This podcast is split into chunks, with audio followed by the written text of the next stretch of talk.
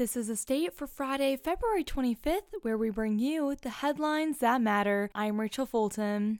The vice president for student allocations for the Associated Students of Michigan State University, Harzna Shahal, played a critical role in the recent passing of a bill within the East Lansing City Council putting into law that all East Lansing public bathrooms will dispense free menstrual hygiene products.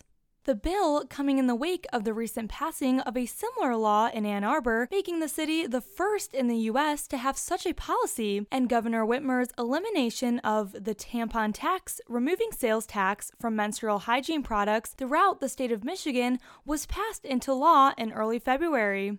Kahal and by extension ASMSU are seeking to continue their advocacy for this cause by advocating for similar laws to be passed in the cities of the greater MSU community, such as Lansing and Okemos, through Bill 5868.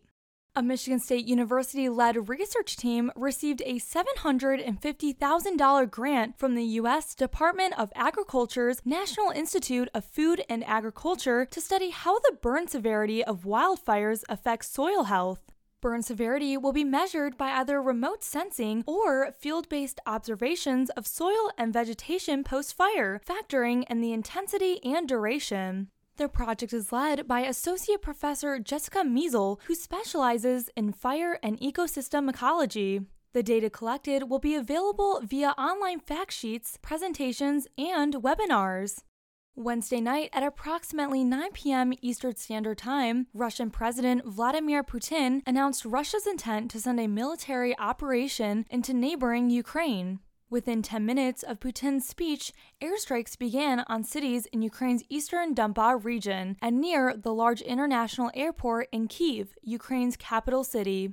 Since the initial attacks, Russian forces joined by Belarusian troops have begun to cross Ukraine's northern and eastern borders. Russian troops have also entered the country by sea via the port city Odessa. In his Thursday afternoon address, President Biden said additional U.S. forces will be sent to Europe, but not to Ukraine directly.